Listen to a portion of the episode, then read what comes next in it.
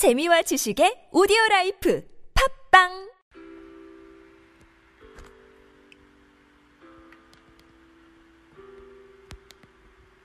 안녕하세요. 고전낙원입니다.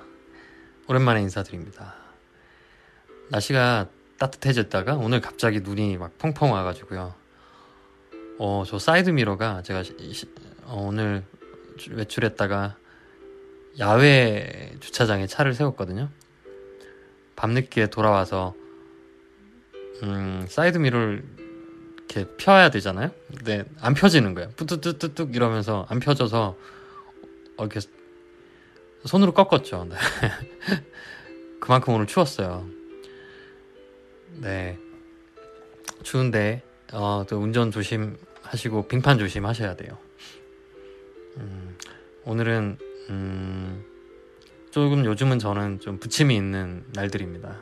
뭐, 정서적으로도 그렇고, 어, 사업도 그렇고, 사업 외에 이제, 다른 일들도 그렇고, 뭐, 순탄하게 흘러가지는 않아요. 인생이 뭐 언제나 순탄한 적은 없었으니까 그게 이상할 꼴은 아닌데 조금 평소보다 그게 한꺼번에 몰린 시점이라 조금 부침이 있어요. 그래서 오늘은 집에 와서 음 조금 늦게 일요일이지만 오늘도 일을 했거든요.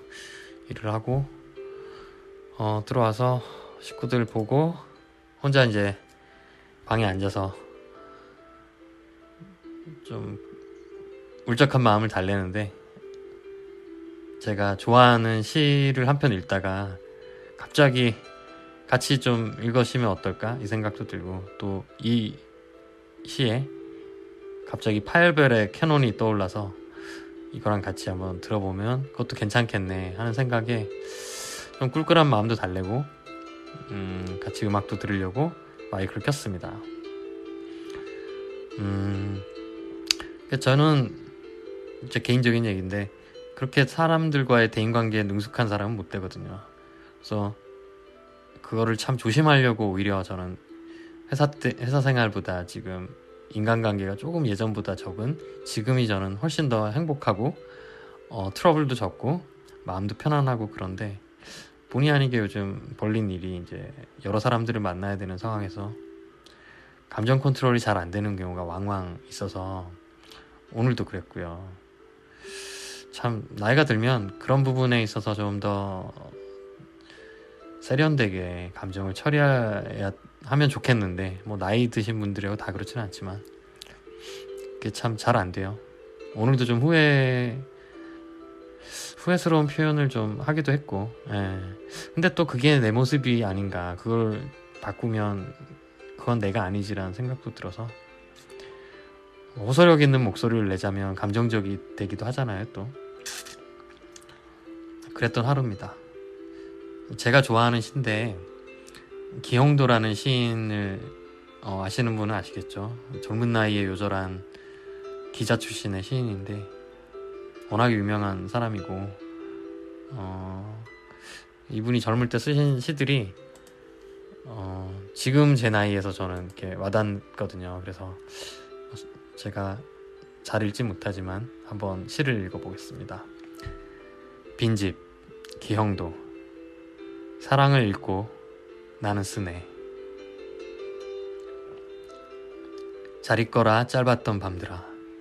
창밖을 떠돌던 겨울 안개들아. 아무것도 모르던 촛불들아. 잘 있거라 공포를 기다리던 흰종이들아. 망설임을 대신하던 눈물들아. 잘 있거라 더 이상 내 것이 아닌 열망들아. 장님처럼 나 이제 더듬거리며 문을 잠그네. 가엾은 내 사랑 빈집에 갇혔네. 이게 김홍도의 빈집입니다. 저는 이 마지막 행 가엾은 내 사랑 빈집에 갇혔네. 이 행이 참 마음속에 계속 좀 메아리처럼 남아요 이 시를 읽을 때면. 실제로 뭐 가엾은 내 사랑이 빈집에 갇혀 있기도 하고. 그래서 오늘은 이 시를 같이 읽어드리고 싶었습니다.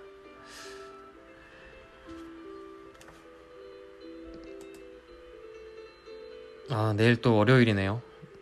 음, 빙판길이 될 것 같으니까 늘뭐 출근하실 때 빙판길 운전 조심하시고요. 뜬금없었지만 기영도의 빈집이라는 시가 오늘 떠올라서 시와 파일베르 캐논을 같이 들어보겠습니다. 그러면 일요일 밤 마무리 잘 하시고요. 다음에 또 뵙겠습니다. 안녕히 계세요.